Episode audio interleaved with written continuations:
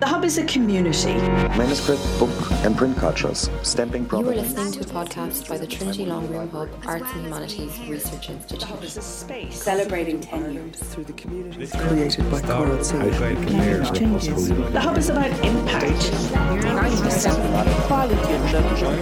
The Hub is for everyone.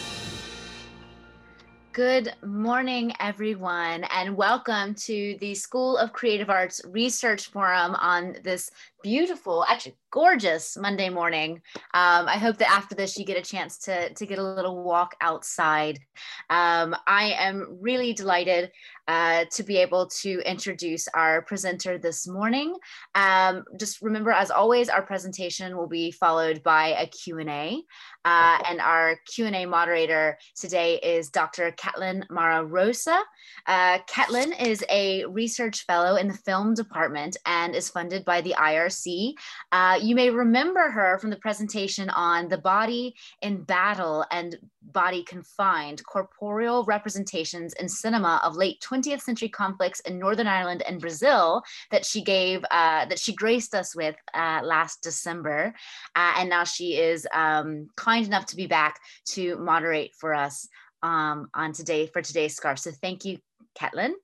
And now to our presenter. Our presenter this morning is Dr. Dennis Murphy. He is a Government of Ireland Research Fellow in the Department of Film here at Trinity. He lectures in screen production here, and he's also previously lectured at DCU and Maynooth University. Additionally, keep your eyes out because he has a book coming up on the labor history of Irish film to be published by Liverpool University Press. So stay tuned. I will now hand it over to Dennis. Thank you so much. Okay, thank you very much, Courtney, and uh, thanks everyone for logging in today. Uh, uh, let me just get my screen share working here. Every we practiced all this earlier, so hopefully it all works. Uh, portion of screen. Bear with me, folks. Of course, it doesn't work the way it did five seconds ago. Okay, you should be seeing the beginning of my slide there. We all, are we all okay with that?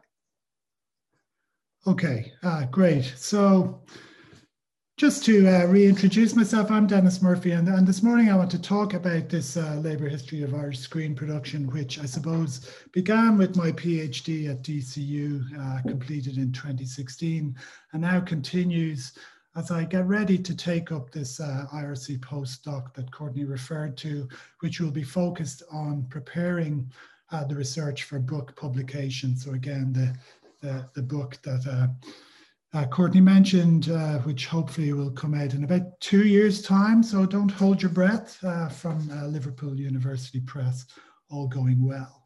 Now, I hope you don't mind, but seeing as this is a research forum, with many of you, you know, actively pursuing your own projects at various stages. I've approached this presentation this morning as a kind of exploration of the evolving uh, research process.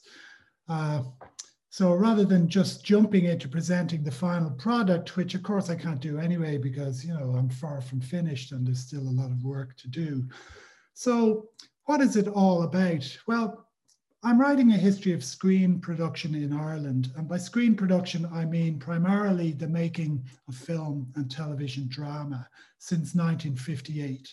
And in this presentation, I'll probably end up using the terms screen, film, television, drama production interchangeably, uh, with references also at times to advertising production. But I'm always talking about the same people as these sectors have a considerable overlap in terms of the people doing the actual production work. So by labor history also, I mean the story, I mean that this story is told from the point of view of screen industry workers. So as some of you will probably have noticed, the starting point that I've chosen, 1958, is the year when Ardmore Studios uh, were established in Bray in County Wicklow. Uh, now, film historians will know that this is not ground zero for film production in Ireland, which dates, you know, right back to the earliest years of the 20th century. but Ardmore does represent the beginnings of formal film policy in Ireland as the state made moves to uh, build an industry here that might at least partly be based on foreign direct investment. The idea was that Ardmore might act as a kind of advanced factory, you know, with uh, a modern facility built to make Irish films, but also partly to encourage international film producers to come here and make some of their films here.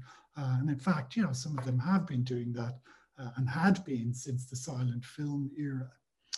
I should note, actually, by the way, also at the outset, that I have a personal interest in this area as I spent many years myself uh, as a media worker, uh, beginning my career as a video editor, working in cable television and local news production or local news promotion rather in the US, uh, then in the corporate and uh, advertising sectors in Ireland before leaving the industry to uh, pursue, you know, a late career change into, into academia. So for the past couple of years, I suppose I've been describing myself as you know, the world's oldest entry level academic. And I'm delighted to have the opportunity and of course the funding to work on the book, which uh, as, I, as we hope uh, will, will be published sometime in 2023. And for this work, I'm delighted to be attached again to the Department of Film here at Trinity uh, under the mentorship of Ruth Barton, who I've worked with previously uh, on the Ecologies of Cultural Production project, which finished up about a year ago. So that's just to let give you a little bit of a flavor about where I'm coming from and where I'm heading. And hopefully uh, I'll be commencing the work discussed here in September, having deferred the fellowship actually for a year because I'm hoping things will become a little more normal towards the end of this year, making it easier to do some of the uh, remaining archival research that needs to be done for this project. So this morning, I really just want to introduce the research that I'm doing. We'll talk a little bit about the labour history approach, a little bit about the industry I'm examining, a little bit about the data sources I'm using, and then a little bit about the narrative that's starting to emerge from this research uh, loosely divided by decade. So this should give you a flavor of what I'm doing. And I look forward to discussing the work in more detail, maybe next year. And hopefully, of course, we'll be able to do it face to face at that stage. So let's just start with a few observations about this labor history focus. And forgive me if some of this seems a little obvious and basic, but it's actually useful for me because it helps me to go back, I suppose, to first principles as I return to this project after a few years away, having completed the kind of underlying original draft of this research nearly five years ago. So what I want to produce is uh, a historical account that's based on the thoughts and actions of workers rather than the companies and the organizations that employ them this approach is sometimes seen, I suppose, to be in opposition, although I prefer to think of it as complementary to uh, so-called great man theories. And they usually are all men when it comes to, you know, film industry histories. Uh, but great man theories that pri prioritize the actions and thoughts of influential historical figures. So, you know, like Hitler or Churchill uh, if you're writing a World War II history, or Spielberg or Hitchcock uh, or, or, the likes when you're talking about film history. So the hope then is to produce uh, a bottom-up account of historical events, one that takes into account the contribution of ordinary social actors at the bottom, as well as the maybe elite figures at the top of the screen production food chain.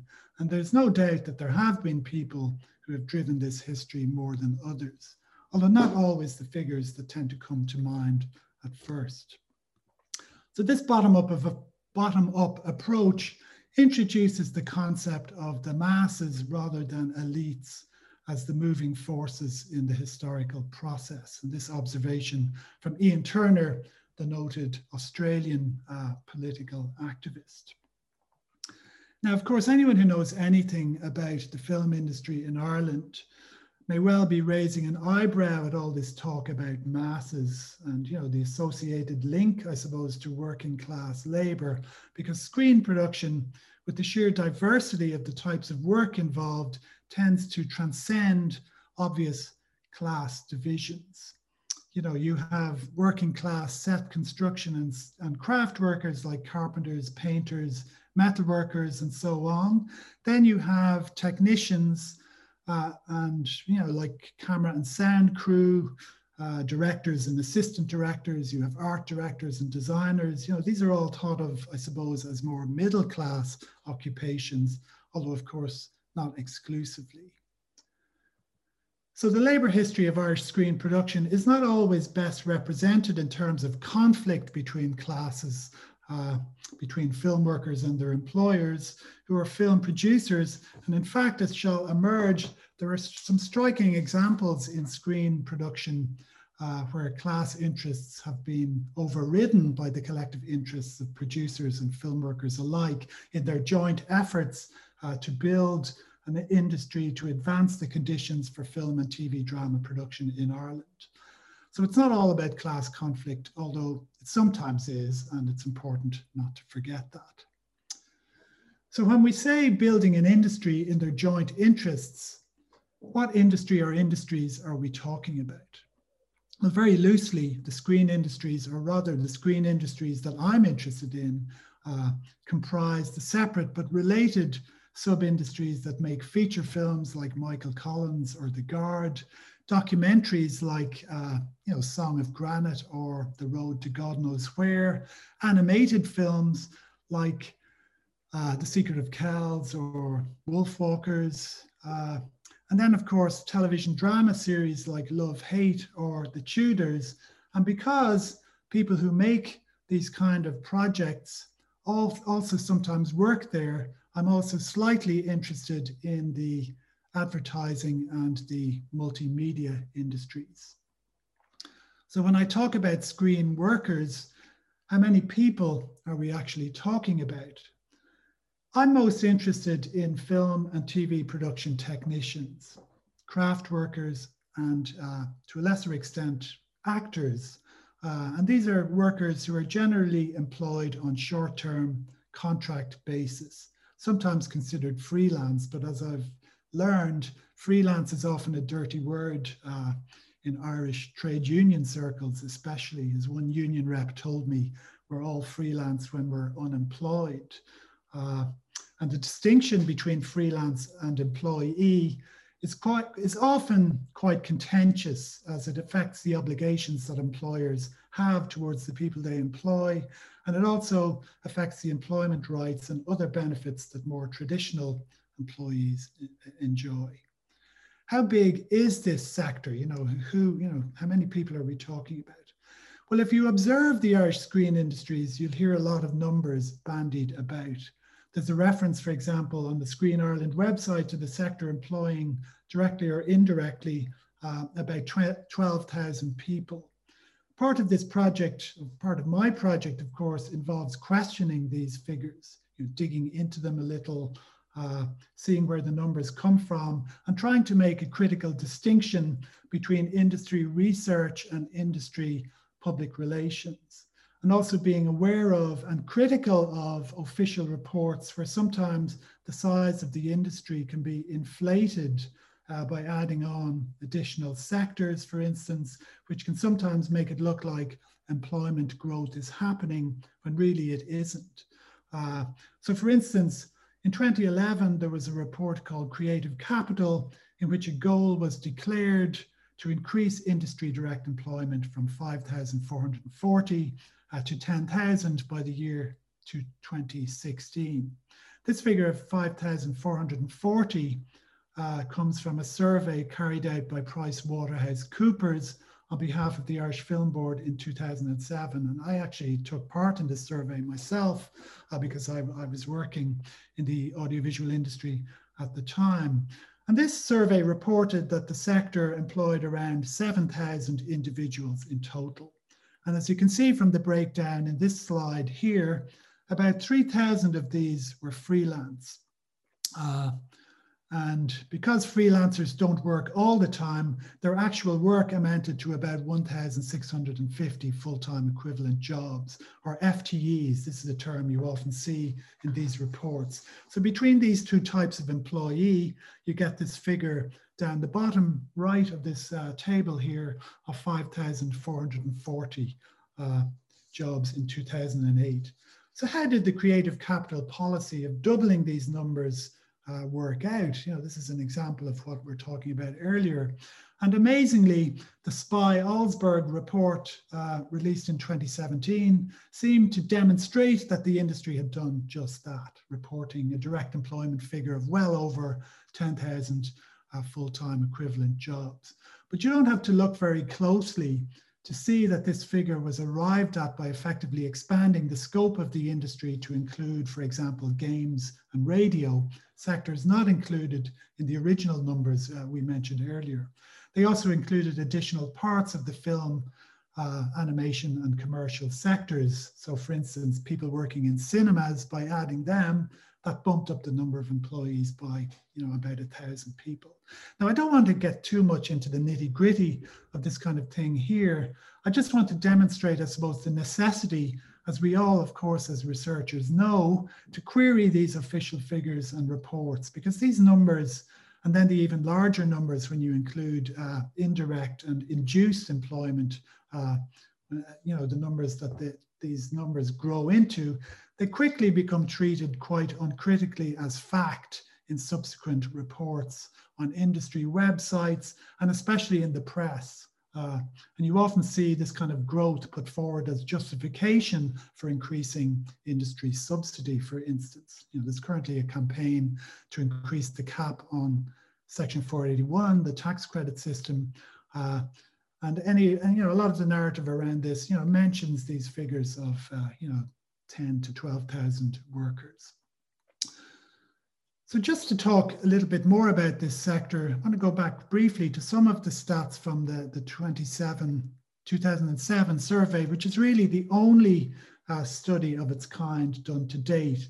And also some, you know, combining it actually with some data from IBEC, uh, the, uh, the business uh, lobby that used to compile some, some industry data, which sadly has been discontinued for, for the last de decade or so. But we can see that the 3,016 freelance workers we were talking about earlier uh, shared about 13,000 individual work contracts uh, between them in, in the year in question, 2007. So, the, and that's in the course of generating this 1,659 FTE jobs. That's an average of about four or five projects per year. But so that means, you know, freelancers are working on four or five projects a, a year. But nevertheless, as a group, they were still on average only working uh, about 55% of the time. So this partly explains the average reported earnings of 28,500, which was, you know, I suppose it explains why the, uh, this, this average, excuse me, was a little bit less than the average uh, industrial wage uh, at the time. We can also see some evidence of inequality uh, in the demographics.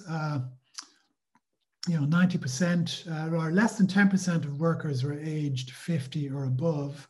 And the workforce was also predominantly male, which isn't great news if you're a woman uh, looking to break into the industry, especially if you're not looking to get into roles like hair or makeup, you know, which are among the uh, few occupations that are dominated by female employees.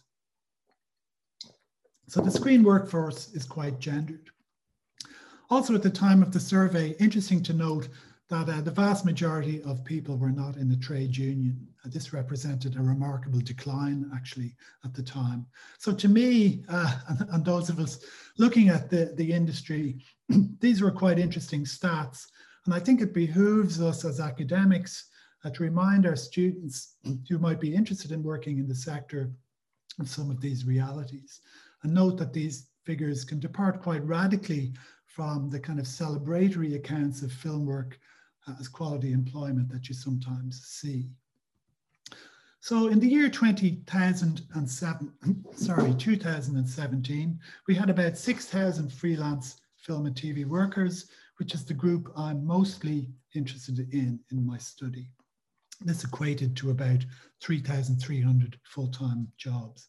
This was an interesting and I suppose in itself uh, observation, interesting in itself because the period between 2008 and 2017, of course, included the global financial crisis. So we can see right away that in terms of employment, at least, the screen industries fared quite well during a time when a lot of other industries were on their knees. So employment, as measured in full-time jobs, seems to have increased quite dramatically in recent years, at least according to these official figures. Part of my research is you know, we'll be asking why, you know, what's going on at the moment to explain this additional employment. okay, are we doing time-wise? Okay, we're about halfway through, so I think we're more or less on schedule. So a few words now about the kind of data sources I'm using in the research. Uh, I'll be looking at official state sources from the National Archives, uh, including some very detailed files related to films made at Ardmore Studio in the 1960s. And I've just actually completed uh, a journal article based on these, which will be published in a little while in the Historical Journal of Film, Radio and Television. Uh, I'm also using the archives of the Irish Film Institute, particularly in relation to film worker organizations in the 1970s and 1980s, some really interesting data available there. And I've included some historic trade union materials from the Irish Actors Equity Collection at UCD, uh, uh, and also at the SIPTU archive in, at, SIPTU at SIPTU College over at the uh, South Circular Road, and also at the Labour History Archive uh, at the uh, uh, at Beggars Bush Bar Barracks there just in Dublin too. These sources make it possible to construct an account based on the written concerns of film workers, film worker associations, trade unions, film producers, and maybe to a lesser extent, the state, based on contemporaneous letters, meeting minutes, uh, notes, and other sources. Uh, and I supplement this with uh, newspaper accounts, mainly from the Irish Times, and I've also conducted about 20 interviews with film workers, producers, and union officials, you know, primarily to fill in some of the gaps. So you can see there uh, fairly diverse mix of primary and secondary sources, mostly primary. By the way, I don't know how much archival research uh, you, you, many of you have done uh, in the past, but it can be quite an interesting process and I spent a lot of long days and weeks, for instance, uh, in, in the SIPTU archive, which before I went in, I imagined might look something like uh, the photograph here on the right, but the reality was quite different. Uh, this is an actual photo of some of the materials I needed to examine. And of course, the box I needed the most would in invariably be at the bottom of that pile, you know, one of those piles. So I did quite a lot of, of literal heavy lifting uh, in the drafty old shed that houses these valuable historic records. And I really do hope that they haven't deteriorated too much uh, in the years since. But it was great to actually have the opportunity to look for materials here. But part of the challenge, of course, is trying to find them without a reliable catalogue. You know, it's a very hit and miss process, very, very time consuming but at the same time very exhilarating when you do find uh, materials of interest. You know, you really feel that you're you know doing something really kind of difficult and and, and valuable. So that's a good bit on the background to the research, and uh, which I tried to boil down, I suppose, to this essential question based around the old reliable, you know, who, what, where, and when questions. So in the Irish screen industries, who gets to work on what, for whom, with whom, and under what conditions. I suppose any of you who are interested in political economy will note the emphasis here maybe on power relations between film workers and film employers. And I'm also interested in expanding this out to relations with the state in terms of the contributions of all these groups to the making of official screen policy in Ireland. You know, the legislation underpinning the Film Board, uh, which is now Screen Ireland, and, you know, the lobby for other supports that the industry now has, such as the tax credits and other issues that have cropped up over the, the period in question. A lot of, of, of these issues, of course, in the past two decades, tending to revolve around uh, questions of employment rights and uh, quality employment. So let's take a look now at, the, at some of the history that emerges from this approach. And of course, this covers mainly the work done to date, which will be expanded during the postdoc. So I'll just present the, I suppose, part of the big picture that emerges on a decade by decade basis. And we start with the late 1950s and 60s when Irish film workers, the small number of them that existed, found it quite difficult to get work on the films that started to arrive into the new Ardmore studios. And these were mostly British films. And so British trade unions were fighting really hard to, to prevent any loss of British labour uh, by insisting that British workers should get most of the work on these Ardmore films. And you know, you could argue, and as they did, that this was quite justified because a lot of these UK films were actually funded by uh, a levy on cinema admissions in, in Britain. So this led to a very high profile strike, which is still the most significant in Irish film history, that ultimately put Ardmore Studios into receivership, uh, with the state itself moving to close the studio down in order to release it from agreements it had made with film workers through the trade unions. Now, this strike this strike has been written about before, but I'm confident that some of the materials I've managed to uncover in the archives uh, mentioned earlier add a lot of nuance to the uh, historical record of, of this uh, part of film history in Ireland. And these actions, I think, towards the end, with the studios placed quite deliberately into receivership, is also a striking example of what David Harvey refers to as state collusion with capital to crush organized labor. Uh, so that incident represents you know, a large part of my account of the 1960s. So faced with this difficulty, I suppose, uh, the 1970s were all about securing access to the work that might be available. And part of this research focuses on, this part of the research focuses on a really extraordinarily successful series of events, starting with the formation of an organization called the Irish Film Workers Association, which brought together film workers and producers uh, alike in the quest to build an industry which was based partly on television advertising production, which had become quite a lucrative sub industry in itself. And this, of course, because of the large market available on RTE television, which had been on the air now for, uh, you know, over a decade since 1961, and now had the ability to support a sizable market for uh, domestic advertising.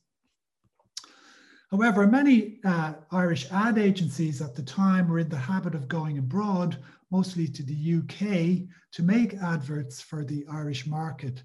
But when the Irish Transport and General Trans, uh, the Irish Transport and General Workers Union invited film workers uh, into the union uh, en masse, this eventually secured the ad industry for Irish workers uh, with the cooperation of another section of the union representing people working at RTE itself who refused to put on the air any ads that were not made by Irish production companies. So the result almost overnight was a production market worth, I think at the time, about five million pounds a year, quite sizable, and enough to sustain the small filmmaking community which existed uh, at the time.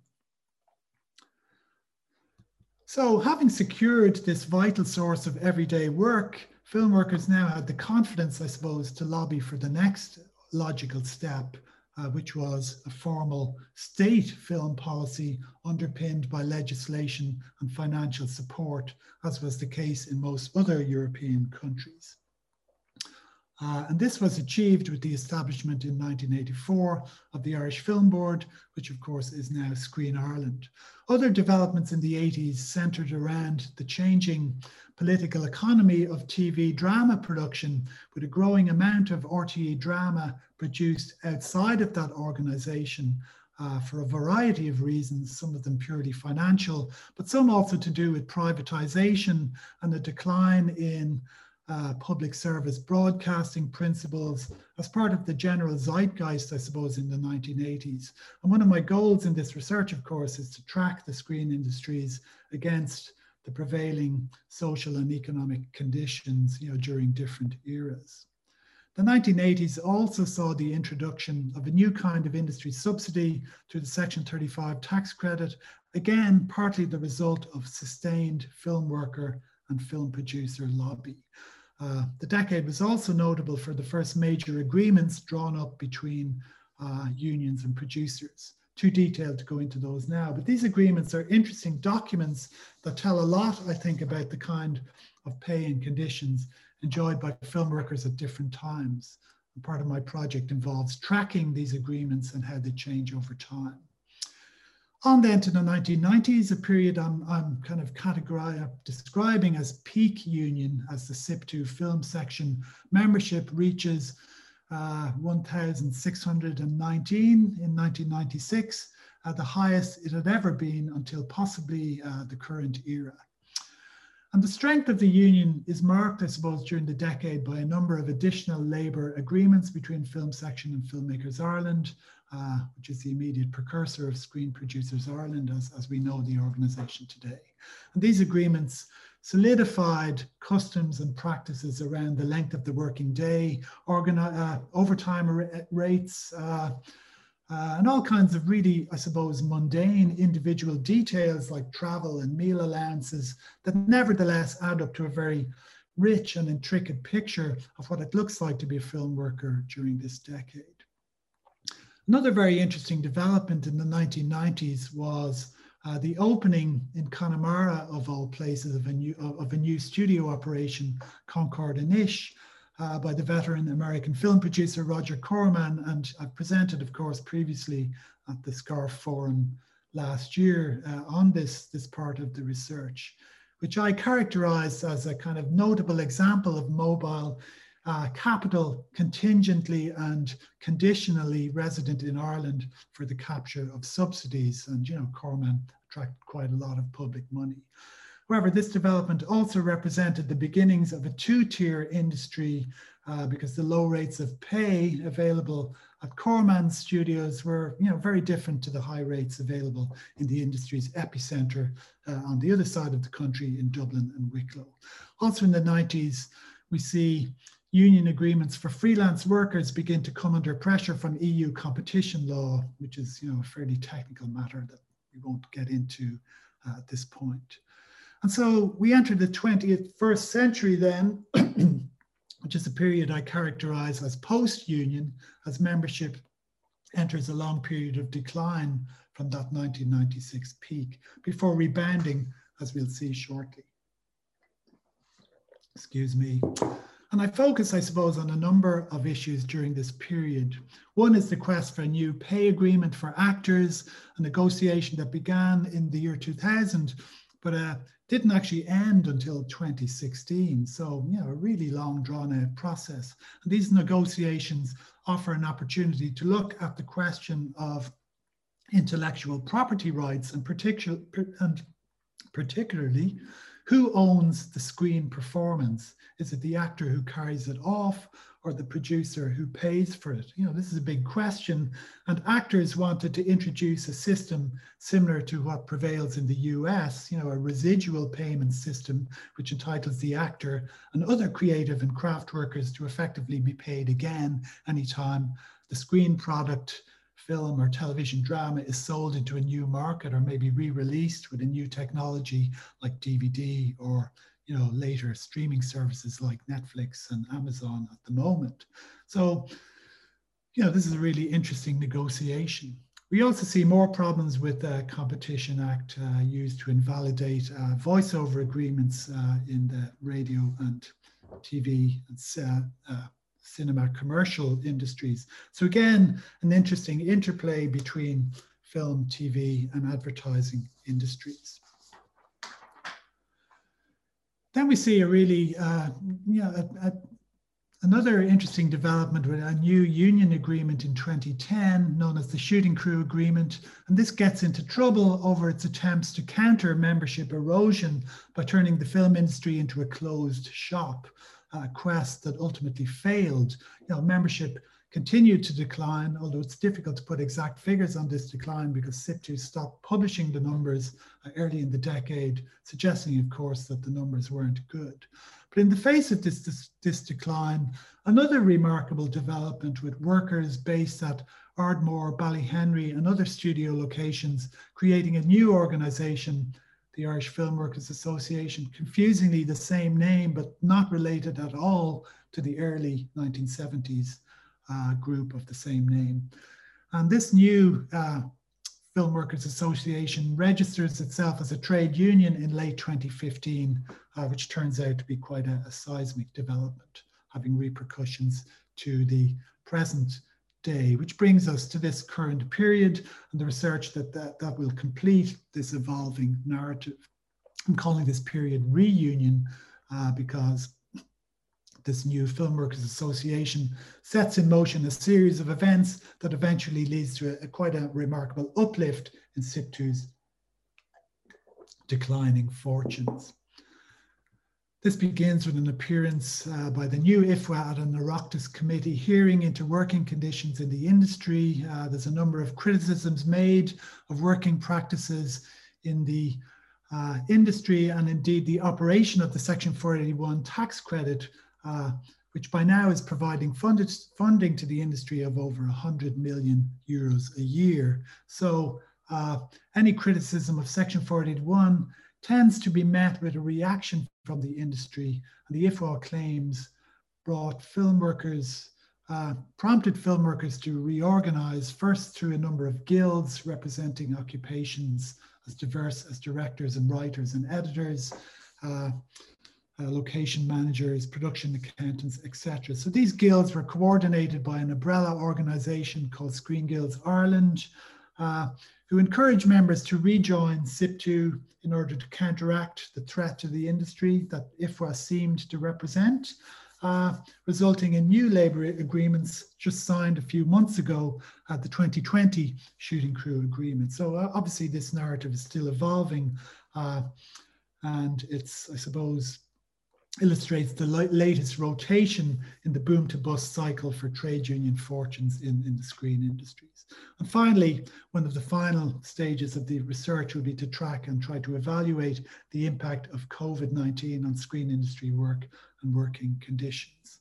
Uh, final slide we look at just kind of uh, summarizes and sets out how some of this narrative works as a political economy, you know, a set of power relations involving workers, producers, and state institutions. And this just summarizes the narrative, you know, the 60s, a decade of powerlessness, the 70s, then labor organization with access to work secured, a period of consolidation in the 80s and 90s, then the uh, Celtic Tiger in the 2000s and, uh, you know, a, a, concomitant trade union decline, which is kind of against the grain, which is also an interesting uh, process to evaluate.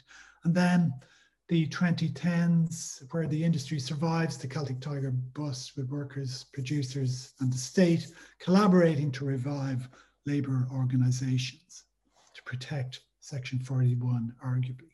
So I'll end it there. Thanks for listening. This has been quite a whistle stop uh, tour through the uh, last 50 years, and I'm obviously happy to take any questions and listen to your comments at this point. Thanks very much. Thank you, Dennis. That was just amazing. That was so informative. Thank you so much for sharing your work with us. Every time I hear you talk, it's just, I feel like I've just had a class, a very informative class. Oh, and then um, it's amazing. Yeah. Um, Dennis, uh, I'm sure we have lots to talk about now. Um, and um, I'll just, you know, I'll, I'll kick off our conversation here uh, while people uh, write down their questions in the Q&A. Um, Dennis, you've mentioned your um, your experience in the in, in this practical um, world of filmmaking. And how, how does that play into your academic analysis? Do you think it helps? Because i've always wondered about you know um, uh, when people have experience from the practical side how does that work into your own academic work yeah it's a really interesting question and it's you know I think it does help, but it can also get in the way, you know, mm-hmm. in, in, other ways as well. I mean, it definitely helps. I suppose, for, well, for a start, it kind of motivates. Well, it's kind of a circular thing. I suppose I got into that work initially because of my interest in the screen industries, but then being a screen industry worker, even at the kind of, you know, we're talking a pretty mundane level in the case of my own experience, mm-hmm. but it does really help you have an appreciation of the technical qualities that that are involved in mm-hmm. the, te- the, technical processes that are involved in the work and it also i suppose gives me a natural bias towards the kind of production side of this kind of media industry studies triangle you know this kind of text mm-hmm. this text and textual analysis then there's audience studies and then there's production studies mm-hmm. so yeah. very much it very much draws me towards the production studies. Mm-hmm. Yeah. Vertex, I suppose, of that triangle. Mm-hmm. Uh, right. But so anytime I look at a film, I tend to see it in terms of the work involved. You know, it's it, it definitely conditions it definitely conditions what I'm seeing. You tend to be see or be more aware of, I suppose, what's happening behind the camera. Mm-hmm. And uh, which is, if you know, it adds to the pleasure. But of course, I'm also interested in the the text. And you know, I suppose sometimes you give the wrong impression that you're not interested in the actual story that's being told, which of course I am, uh, and in the representations that are uh, depicted. But you know, I'm also interested in how you know the formal processes that are the formal processes that underlie that. I suppose. Mm-hmm. Yeah, that's that's a fascinating field. Yes, for sure. Thanks, Dennis. So we do have a question here. It's from Donald. Um, it's, he says it's just a simple question. What will the new reality be post COVID? Yeah. And uh, is the industry flexible enough to adapt? So mm. let's talk COVID now. Well, look, the, all I can say is, I mean, that part of the research is very much ongoing. I think uh, there are there have been there have, have been some very interesting responses to COVID. Uh, so far, of course, that has involved the government, I think, throwing money at the problem by giving a lot more money to the film board to implement certain uh, practices, uh, which you know the, the, the Screen Ireland has then kind of you know filtered down to the productions that are being made. And I've, I've, I've been lucky enough to be on a film set like last year during one of these uh, first productions to go back into production uh, during COVID.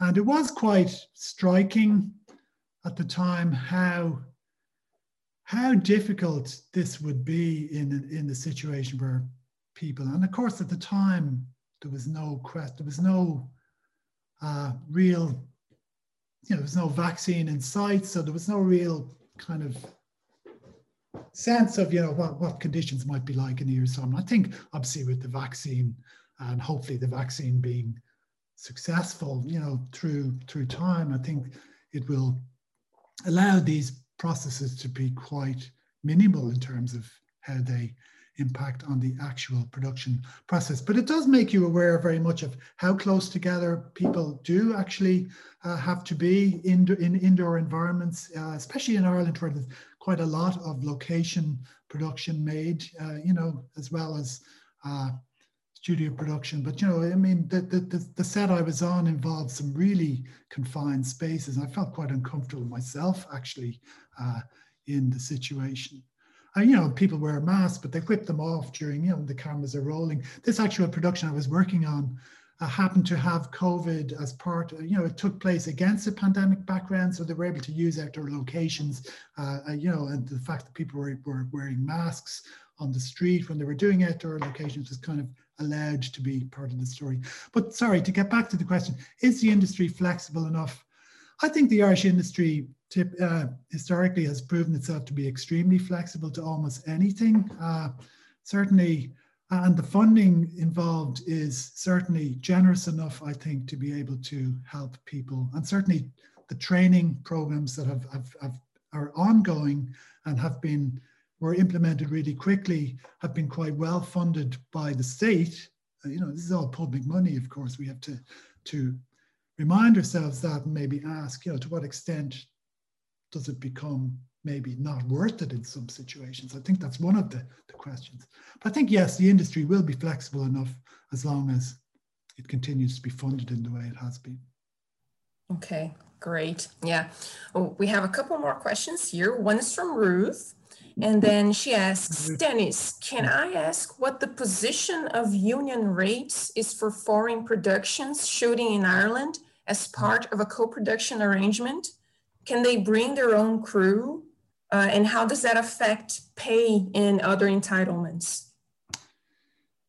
Great question. Uh, yes, uh, foreign productions can bring their own crew, uh, and they tend to bring uh, obviously, obviously the lead cast. I mean, the, the, as most people know, I mean, the biggest the biggest part of a budget tends to be the lead actor uh, in any especially uh, any Hollywood production. So the like the big above the line uh, headline creative people, you know, especially so the lead actors and if the director is a household name, you know, the, the director's fee as well, and and obviously writers.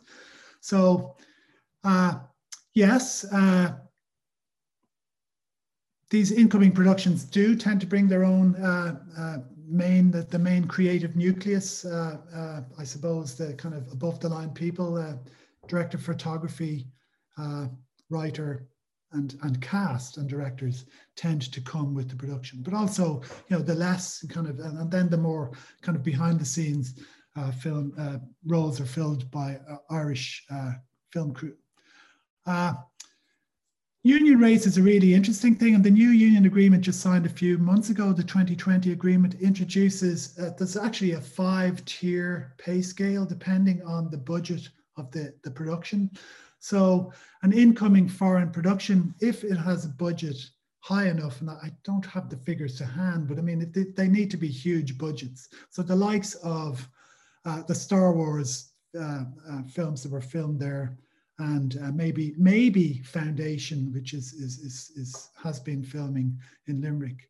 Uh, the likes of the budgets involved there would entitle film workers to a kind of higher rate than when they're working on certainly working on lower budget Irish indigenous productions, but also on the kind of mid-range international TV and film. So it's really only the super productions that attract the highest rates. But all, then all of this, well, I won't get into how that works from a section 31. It's just too boring to go into the actual numbers, but but but yeah. Uh, so yes, mm-hmm. foreign productions do attract generally higher rates. Mm-hmm. Okay. Um, Dennis, we have quite a lot of questions to cover in 10 minutes, so let's let's try to get them all in. Uh, we have a question from Patrick. Um, uh, what role did politicians play especially ministers for communications, such as Michael Higgins, uh, who was also a SIPTU member. Yeah, oh, well, Michael D. Higgins, who now, of course, is the president, was very influential. I mean, the Irish Film Board screen production in Ireland wouldn't look, screen production in Ireland wouldn't happen without you know the set of events that started with the you know the, the screen the, the, the Irish Film Board in 1984 which is you know it was a long process which you know my history will go into how that was set up. But the the Irish Film Board was started was in, implemented in 1984 but then shut down again in 1987 because of financial difficulties during the 1980s, the government just didn't want to fund it anymore, and that that could have been the end, uh, you know, of of the the the I suppose the you know the the quest to build an industry in Ireland, which has always been a very difficult you know fraught process, but but Michael D. Higgins was very influential in the film board being then reopened uh, after a, a, period of about six years when there was no film board. Uh, in 1993, following the success at the Oscars of all places, when uh, uh, The Crying Game, actually, Neil Jordan's film, uh, won a, a, number of Oscars, this kind of prompted a, a, a, debate about, you know, whether it had been a good idea to shut down the film board. I suppose you could argue, well, well, look what happened. Without a film board, we have this Oscar-winning drama, so maybe we don't need it.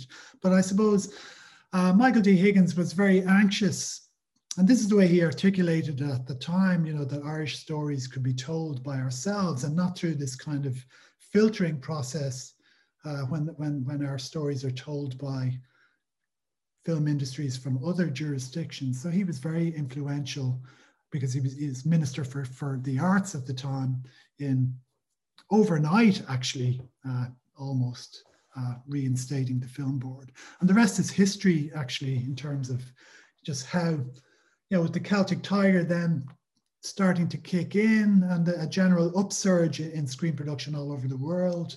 And, you know, uh, an investment in studio production in Ireland as well at the same time. You know, we got a lot of incoming production uh, uh, from that period on, which has tended to uh, underpin the industry uh, ever since. And of course, all of that incoming production highly motivated by the incredibly generous tax subsidies. So ambitious politicians plus tax subsidies equals, yes, we'd love to come here and make your films, make our films with you. Okay, that's great. So from Marie O'Brien, we have a question here. She says, I would like to hear Dennis talk more about his document analysis approach. How much of your analysis of the various policy documents and reports is shaped by your knowledge of the wider political and social concerns that might not be obvious on a reading? And how much is taken up with analysis of the content in the documents themselves? Yeah, I mean, the documents. It depends on the documents you're talking about, but but it's. I mean, it's a brilliant question, and I, I don't know if I can. I don't even know if I can answer it because, for me, I mean, my.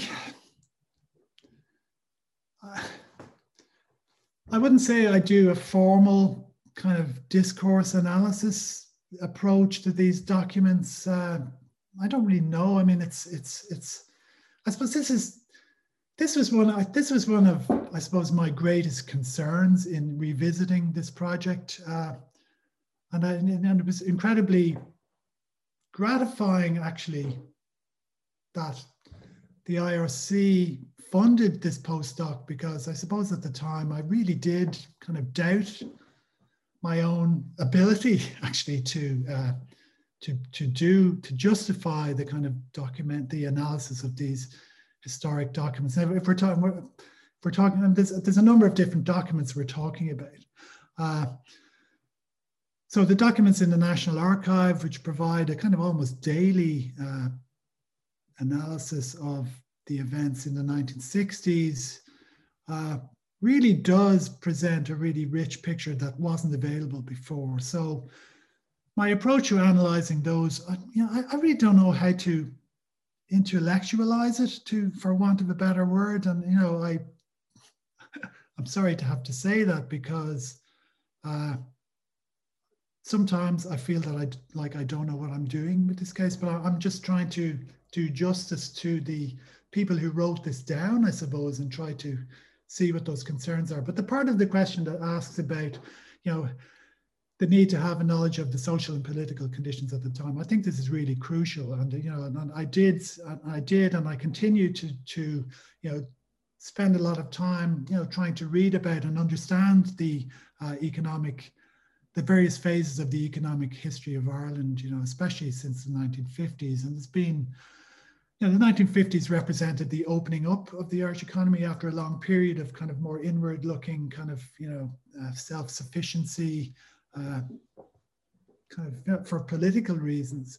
So this kind of the film industry coincides quite naturally with the kind of subsequent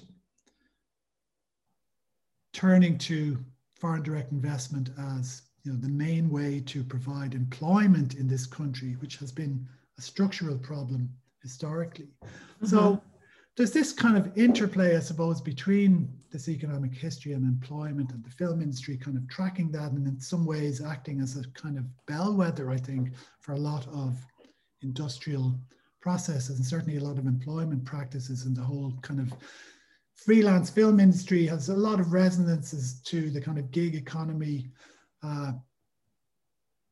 mm-hmm. thing that's happening with lots of other industries at the moment. So Right. Uh, Marie I'm sorry, I'm sorry not have a better answer. That's okay. Marie is actually interacting with you in the chat saying that she's delighted to hear your hesitancy, hesitancy on, on her question on documents and she'll get in touch with you later on. Great, yeah. share some things. okay, so we have two more questions and we have three minutes, Dennis. so one is from Stephen Boyd. He asks, uh, what are the major class differences between film workers in contemporary film production culture? What are the major class differences in terms of in production culture? Yeah. Well, in terms of, are we talking about in terms of the jobs carried out or in terms of other aspects. I mean, I'm not sure. I mean, certainly, I suppose the, the it's it's it's impossible to kind of draw draw lines. I think around this too too clearly, but uh, certainly, I think the main differences are between the what people tend to think of as creative roles, then which tend to be middle class in terms of the people doing them in Ireland anyway. I'm not sure if this is the case internationally, and I'm, I'm, and I'm not doing a comparative analysis, which would be really interesting. Uh, then the technical role, the more technician roles, which in Ireland I think unusually are probably more middle class than, than in other countries. Like, and I'm talking about camera operators, sound crew.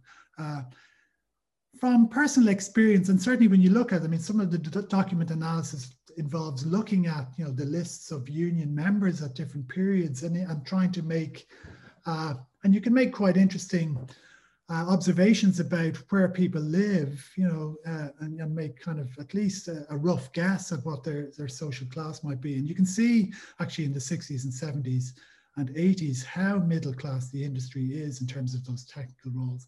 And then the more working class roles tend to be the traditional construction roles like carpentry, uh, electricians, metal workers, uh, set decor decorators, painters, plasterers, all those kind of traditional craft uh, roles, which are very important in the film industry and collectively make you know a really important contribution to the kind of you know dreamlike worlds it's kind of suspension of disbelief that we need to be able to affect to to to be drawn into the story. A lot of it is that kind of set construction and design. Uh, and the design the, the, the design roles of course also being quite middle class. But sorry that's again uh, i'm not sure how to answer the question because there's what you do and there's also attitudes and, and you know production culture itself in terms of how people approach work is another really kind of big mm-hmm. question you could ask. Okay, Dennis, I think Sorry, it's Stephen, it, terrible answer. that's okay. No, that was great. Um, I think people have just been, you know, responding very nicely to your work, and I'm sure they can get in touch with you if they have further questions. Unfortunately, we just ran out of time for more questions here but uh, you're um, i'm sure they can get in touch and you can you can just develop the conversation from there right? Absolutely. I'd love to hear from anyone who's interested. My email address is well it's, it's on the it's on the, the school website but it's very easy. It's dennis.murphy at tcd.ie and I, yeah i'm always delighted to talk to anyone about my work or about their work if there's anything you know if it intersects at any point also. And thanks, Maria. I know, actually, I've just noticed that it was Maria who asked the question of the documents. You know, Maria is a good example of the kind of, you know, kind of intersection between different projects that, you know, I've been able to have some great conversations with her before in the past. So yeah, thanks and thank you Kathleen, wonderful moderation. That's all right. I want to thank you so much for sharing all this information with, the, with, us. Your research is always so amazing. It's it's great to hear, and I wanted to thank everyone here who contributed, who was watching, and uh, you know just um, exchanging information with us. It's been a pleasure, and everyone in the backstage who was working towards this event, actually working out. Um, and um, yeah, uh, our last scarf of the year will be next week.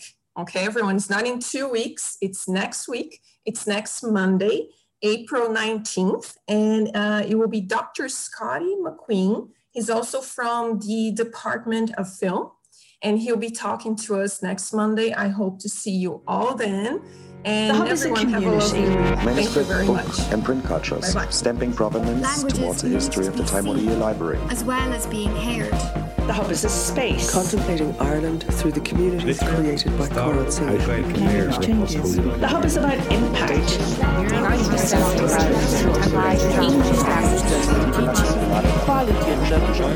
The hub is for everyone. the rise of feminism. Here's to the next 10 years.